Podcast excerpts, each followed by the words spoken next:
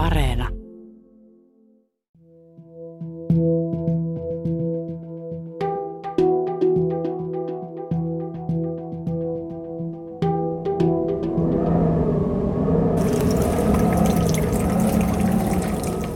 Milanossa, Italiassa on sateista ja tuulista. Päärautatieaseman edessä on vieri vieressä keltaisella kuljetuslaatikolla varustettuja polkupyöriä. Jonkin matkan päässä joukko ruokalähettäjä on kokoontunut pyörineen suuren puun alle sateen suojaan.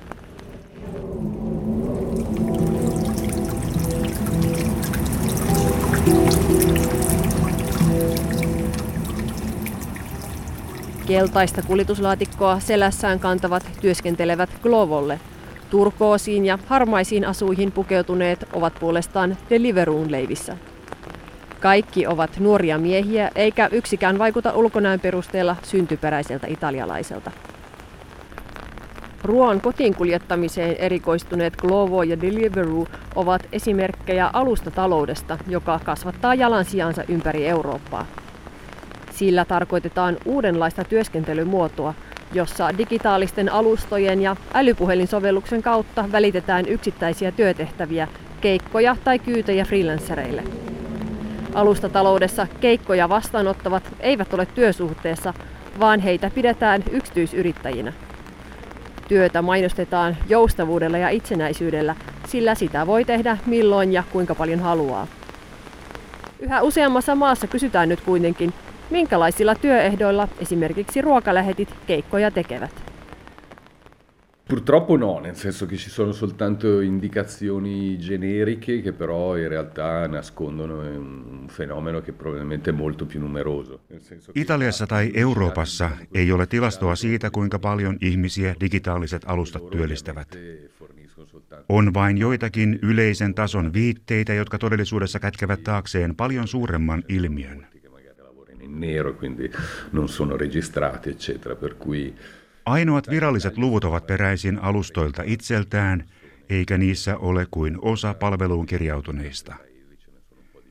Italiassa puhutaan noin kolmekymmentä–neljäkymmentätuhatta ihmisestä.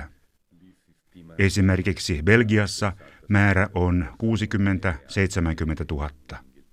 Isossa Britanniassa ja Ranskassa luku on noin viisikymmentätuhatta.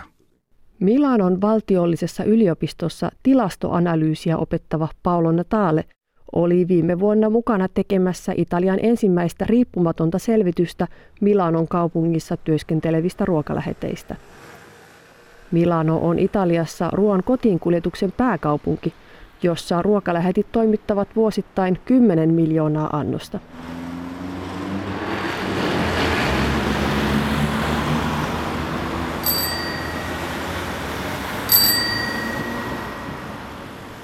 Milanon yliopiston selvitys tehtiin yhteistyössä kaupunginhallinnon kanssa.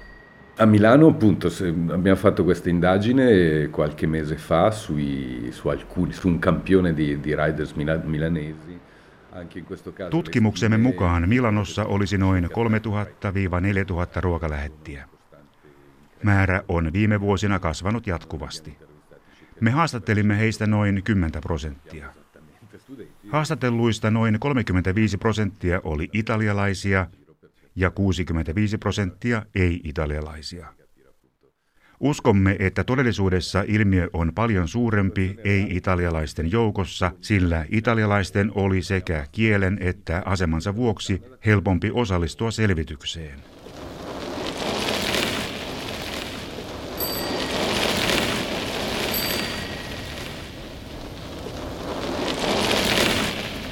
Joillakin ulkomaalaisilla ruokaläheteillä sen sijaan ei ole edes oleskelulupaa ja he pelkäävät joutuvansa ilmiannetuiksi. Lisäksi haastattelujen tekohetkellä Italian sisäministerinä toimi äärioikeistolaista Lega-puoluetta johtava Matteo Salvini ja hallituksen suhtautuminen maahanmuuttajiin oli erityisen penseää. Che ha fatto il partigiano ma davvero? No come quelli che cantano Bella Ciao con Rolex al polso e fanno i fenomeni. Quello, quello ha combattuto sul serio, non ha combattuto per finta. Però era lì perché mi ha detto sia la signora che lui mi ha detto. Ulkomaalaisista noin puolet ei osannut kunnolla italiaa. Heillä oli siis ongelmia kuljetusten toimittamisen ja digitaalisten alustojen käyttämisen kanssa.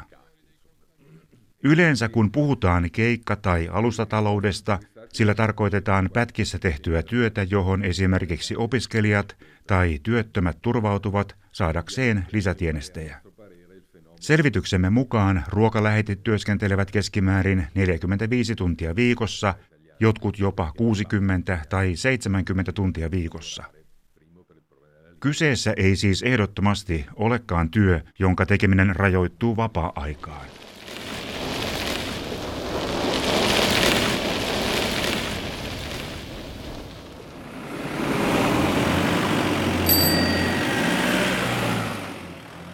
Selvityksen perimmäisenä tavoitteena oli kartoittaa ilmiötä niin, että alustatyöläisten asemaan voitaisiin tehdä parannuksia. Se on kuitenkin haastavaa, sillä monet laillisuuden rajoilla työskentelevät lähetit eivät itse halua minkäänlaista säätelyä. È abbastanza complicato proprio perché essendo diciamo ai confini della legalità in qualche modo. Mitä enemmän he tekevät töitä, sitä enemmän he tienaavat. Esimerkiksi asunnon vuokra on Milanossa usein viisisataa kuusisataa euroa kuussa. Toinen syy siihen, miksi ruokalähetit eivät halua virallisempaa asemaa, on laittoman välitysjärjestelmän olemassaolo. Se tarkoittaa, että joku, jolla on jo oleskelulupa tai Italian kansalaisuus, antaa töitä muille. Sì, se me danno quattro euro, gli dico guarda, ne do due, ne facciamo due per uno, però sono io che gestisco il rapporto. Jos alustalle kirjautunut siis saa neljä euroa, hän antaa tälle toiselle henkilölle niistä kaksi. Puhumme siis orjien orjista. Tätä samaa tapahtuu monilla Etelä-Italian alueilla maanviljelyksessä, esimerkiksi tomaattiviljelmillä. Se, joka osaa paremmin italian kieltä ja on asunut täällä kauemmin, ottaa vastaan työn ja palkkaa sitten muita, jotka tekevät sen vielä pienemmällä summalla ja asuvat hökkeleissä. Milanossa tilanne on onneksi parempi ainakin nukkumapaikkojen suhteen. Da una parte eh, ovviamente le piattaforme sono molto felici di poter pagare di meno, soprattutto questi che sono. Toisaalta digitaaliset alustat maksavat huonosti näille uudenlaisille orjille ja toisaalta taas orjilla itsellään ei ole mitään aikomusta luopua orjuudestaan.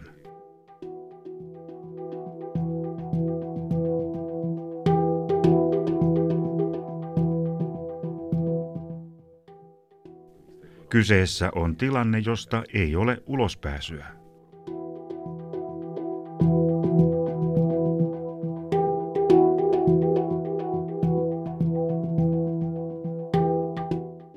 Italian ruokalähettien asemasta on viimeisen parin vuoden aikana käyty maassa paljon keskustelua. Erityistä kiinnostusta tilanteeseen on osoittanut viiden tähden liikettä johtava entinen työministeri ja nykyinen ulkoministeri Luigi Di Maio. Destra e sinistra hanno iniziato a votare le leggi più vergognose che si potessero votare, lo hanno fatto poche ore fa, poche ore fa hanno votato in Parlamento, Forza Italia e P D una legge per... Milanon syyttäjän virasto selvittelee parhaillaan, rikotaanko pyörälähettien kohdalla sekä liikennesääntöjä että työturvallisuuslakia. Lisäksi aiotaan selvittää keikkatyöläisten mahdollinen hyväksikäyttö ja laittomasti maassa olevien keikkatyöläisten yleisyys. Sì, sì, è probabile. Nelle interviste ne abbiamo intercettati un due-tre per cento. Haastattelemistamme ruokaläheteistä kaksi ilmoitti rehellisesti tekevänsä töitä ilman oleskelulupaa. Uskomme näitä paperittomia olevan melko paljon, ehkä kymmenestä kahteentoista prosenttia ruokaläheteistä. Naisia lähettien joukossa ei käytännössä ole lainkaan. kahdensadan haastatellun joukosta heitä oli kaksi. Joillakin kaupunkialueilla he myös joutuvat sanallisen tai jopa fyysisen häirinnän kohteiksi. Syy siihen, miksi maahanmuuttajat ovat nopealla tahdilla syrjäyttäneet italialaiset Milanon ruokalähettien keskuudessa, on alustojen käyttämä algoritmi. Se palkitsee aina käytettävissä olevia lähettejä ja rankaisee esimerkiksi opiskelijoita, jotka haluaisivat toimittaa ruokaa opintojensa lomassa. Paolo Natale, minkälaisilla työsopimuksilla ruokalähetit aterioita polkevat?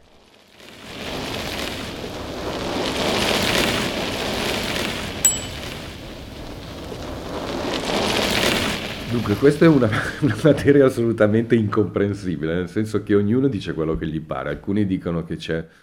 Siitä on hyvin vaikea saada selkoa, sillä yksi sanoo yhtä ja toinen toista. Joku sanoo tekemänsä töitä keikkapalkalla, toinen väittää olevansa osa-aikainen työntekijä ja kolmas itsenäinen ammatinharjoittaja, joka on liittynyt arvonlisäverorekisteriin.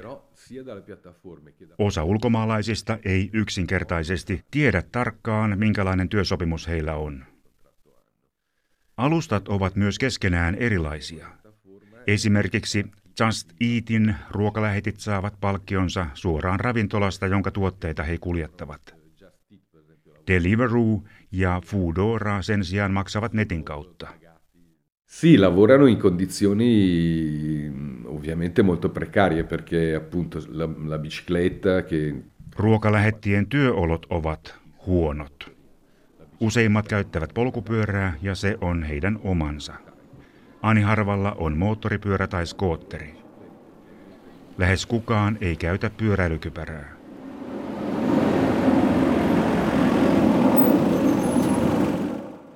Melkein kaikki ajavat tarvittaessa väärään ajosuuntaan, eikä läheteillä ole onnettomuuksien varalle vakuutusta.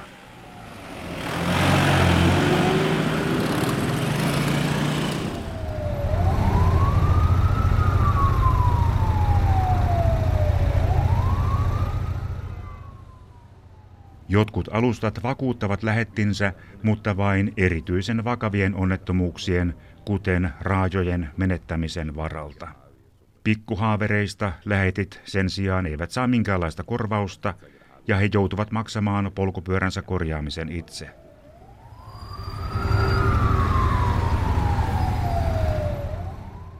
Tarvittaessa he menevät vaikka ensiapuun. Lisäksi lähetit tekevät töitä niin äärimmäisillä kesähelteillä kuin talvella vesi- ja lumisateessa.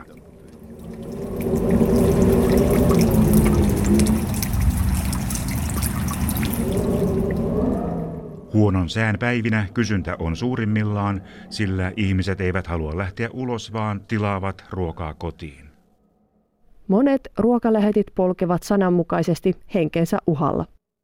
Italian liikennepoliisin ystävien mukaan polkupyörällä tai moottoriajoneuvoilla kulkevien lähettien keskuudessa oli vuoden kaksituhattayhdeksäntoista ensimmäisen kymmenen kuukauden aikana neljä kuolemantapausta ja kaksikymmentäyksi vakavaa loukkaantumista.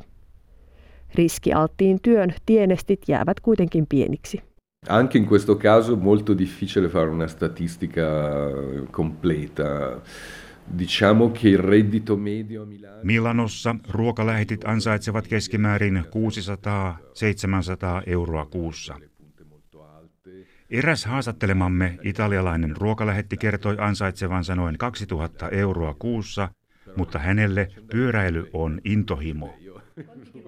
Päästäkseen tuohon summaan hän polkee jopa seitsemänkymmentä tai kahdeksankymmentä tuntia viikossa, viikonloput ja juhlapyhät mukaan lukien.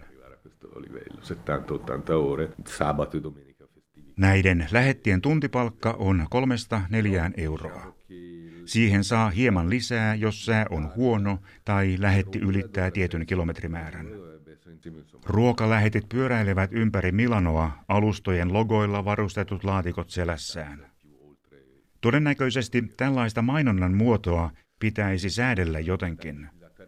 Toivomme sen olevan koukku, jonka avulla saamme alustat tekemään yhteistyötä Milanon kaupunginhallinnon kanssa ja esimerkiksi avaamaan älypuhelinsovellusten algoritmien toimintaperiaatetta tarkemmin.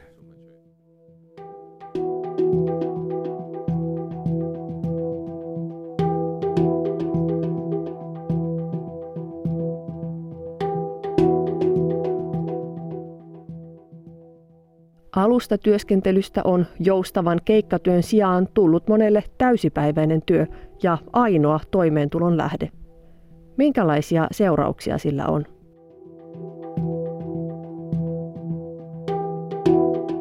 Crea dei problemi, diciamo, ovviamente morali prima di tutto, ma poi anche ci fa rendere conto del fatto che... Se on ennen kaikkea eettinen ongelma. Lisäksi näiden uuden tyyppisten töiden esiinmarssi yhdistettynä vähätuloisen ihmisryhmän kovaan tarpeeseen tehdä töitä saa meidät palaamaan kapitalismin alkuhämäriin. Aikaan, jolloin sääntöjä ei vielä ollut. Hiilikaivoksessa paiskittiin kymmenen tunnin työpäiviä ja lapset menivät kaksitoista-kolmetoistavuotiaina töihin. Tai naiset tekivät tekstiilitehtaissa pitkiä työpäiviä ilman minkäänlaista työsuojelua, usein jopa ilman työsopimusta. Tällaisten matalapalkkaisten palvelualojen töiden yleistyminen saa meidät näkemään neokapitalismin rumimmat puolet, jotka esi-isämme näkivät viimeksi tuhatseitsemänsataa- ja tuhatkahdeksansataaluvuilla.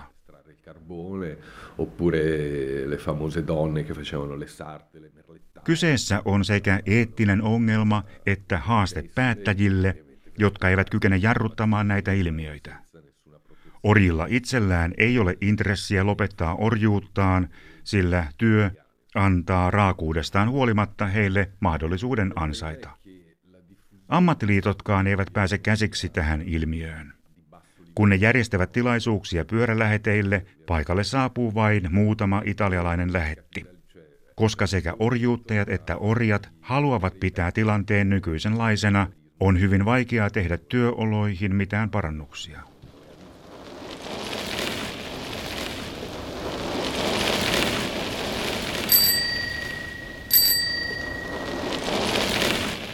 Italian ruokalähettien asemaa yritetään nyt helpottaa lainsäädännön keinoin. Parlamentin marraskuun alussa hyväksymän lain mukaan alustatyöläisille ei tulevaisuudessa voi enää maksaa keikkojen määrän perusteella. Heidän tuntipalkkauksensa sidotaan työehtosopimusten tasoon. Lähettien tapaturmavakuutus tulee pakolliseksi, minkä lisäksi heidän sosiaaliturvaansa parannetaan. Säännöllisesti ruokalähettinä toimivat rinnastetaan työntekijöihin. Lakia ovat kuitenkin vastustaneet niin alustat kuin niille työskentelevät lähetit, jotka pelkäävät ansioidensa pienenevän sen seurauksena. Yhä useammassa maassa ruokalähetit ovat järjestäytyneet ja alkaneet ajaa omia oikeuksiaan. Italiassa malliesimerkki löytyy toisesta pohjois-italialaisesta kaupungista.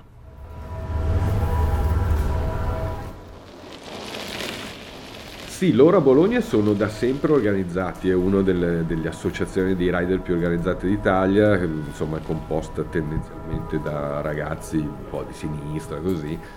Erityisen hyvin ruokalähetit ovat järjestäytyneet Bolognassa. Siellä tilanne on hyvin erilainen kuin muissa kaupungeissa, sillä Bologna on yliopistokaupunki.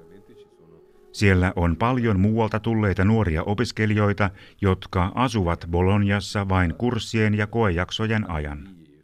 He käyttävät mielellään tätä ansaintakeinoa saadakseen vuokransa maksettua. Sellaisessa tapauksessa kyse siis todella on keikkataloudesta, satunnaisista työkeikoista, joita tehdään silloin, kun muilta hommilta on aikaa. Koska Bolognassa on niin paljon opiskelijoita, maahanmuuttajat eivät pääse niin sanotusti ottamaan markkinoita haltuunsa. Työoloihin on saatu parannuksia myös tuomioistuinten päätösten avulla. Alankomaissa amsterdamilainen tuomioistuin päätti tammikuussa, että Deliveroon työntekijät eivät ole yrittäjiä. Jo viime vuonna Espanjassa oikeus päätti, että Deliveroolta potkut saanut ruokalähetti ei ollut freelancer, vaan työntekijä. Norjassa Foodoran pyörälähetit ovat saaneet lakon avulla neuvoteltua itselleen työehtosopimuksen.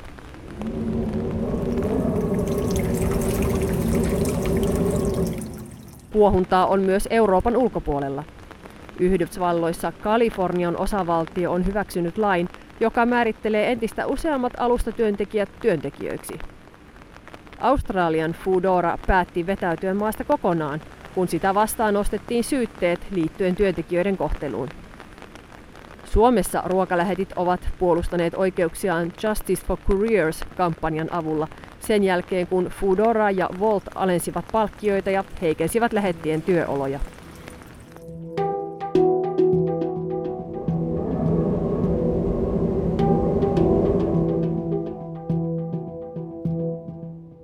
Non so se questa è una strada che è percorribile anche in Italia, perché non so, secondo me con tutte le cose che abbiamo detto prima e En tiedä, voiko Kalifornian tai muiden maiden esimerkki vaikuttaa Italian tilanteeseen.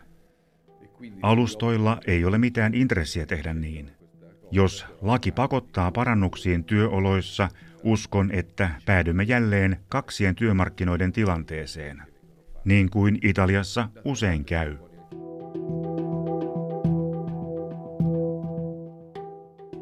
Siinä pieni osa työnteosta tapahtuu laillisesti ja muut tekevät töitä pimeästi.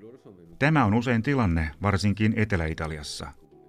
Siellä on virallisten ja säädeltyjen kanavien lisäksi veronkiertoa ja pimeää työtä ja näitä valvova mafia.